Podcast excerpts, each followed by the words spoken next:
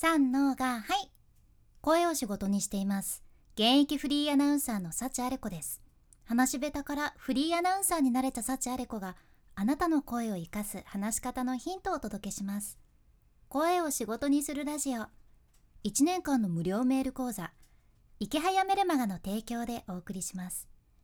今日は仕事ができる人の行間を読む力についてお伝えいたします。これはね私がテレビの現場で学んだことなんやけど私割とコミュニケーションにおいては行間を読むっていうの昔から得意なんやけど仕事では行間を読む力ゼロやったんよね まあ、というか自分に一生懸命でも自分ばっかりしか見えなくって周りをね全然見渡す余裕がなかったわけです。やけんまあそういう行間を読む力もなかったんやけどこの行間を読む力がある人って次の仕事をつかむ人なんよね。行間を読むというのは今日お伝えする意味合いでいうところのあえて相手から伝えられていない思いを汲み取って自分で考えて行動する力のことです。例えば私の現場での経験を話すとテレビのロケ現場で、まあ、ディレクターにもよるんやけど一応台本をもらうじゃんね。でしっかりセリフももう全部最初から最後まで決められとるものもあるんやけど流れだけざっくり書いてあるものも結構多いじゃん。で例えばもう全然台本には書かれてないけどえなんか明らかにここなんか予定されてるよねっていうことがあるじゃん。その午後3時から5時まで。2時間たっぷり時間取ってあるのに空欄になってるとかさ。まあほんと例えばの話なんやけど。そうなるとってことはディレクターはリポーターには内緒にしておきたいことがあるんやな。っ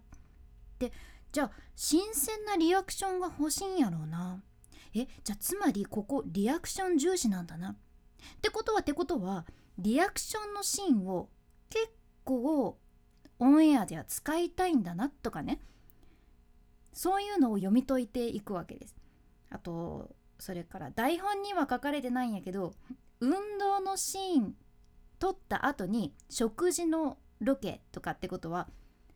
あー運動してお腹すいたみたいな流れにしたいんやろうなとかね。これも例えなんやけど。ちょっとしたことやけどこれが分かる人と分からない人では大きな差が出てくるわけですよ。で私は最初これがもう全然わからん人やったけん 台本に書かれてることだけ読むんじゃなくってディレクターの意図を読めとずっと言われてましたこれってどんなビジネスシーンでもそうやんねこの人は言わなくてももう自分がわざわざ伝えなくてもちゃんと意図を汲み取って全部仕事に落とし込んでくれるってなるとまたこの人にこの仕事頼みたいなってなるやん。でコミュニケーションにおいてもこれすごく大切で例えば上司と話してる時にあえて上司が自分に言わなかった理由って何だろうとかって考えられたら強いっちゃね、まあ、もしかしたら何も考えてない上司もいらっしゃるかもしれんけど上司が何か伝えたけどあえて言わない部分っていうのが例えばあったとしてそこに思いを馳せてそれって何だろうってで自分で考えて行動できるとそうやって汲み取って先回りできるとわあ分かってるね役割分かってるねとかってなるけん評価も上がるじゃん。で、まあ、これをね過去の私はずっとできんやったけんこそ失敗して損してきたけんこれできたら本当に強いんですよ次の仕事につながるんですよっていうのを しっかりお伝えしたくて今日お話しさせていただきました。でけんとりあえず相手があえて言ってない部分伝えてない部分を汲み取ってそうやって相手の意図を考えて先回りしてみようっていうことですね。はい、今回の内容何かの参考になればすごく嬉しいです。さあビジネススキルが上がる池早さんの無料メルマガもぜひこのチャンスに読んでみてほしい。何がチャンスかというと年始だからです。自分で稼ぐためのノウハウがサクッと学べるメール講座。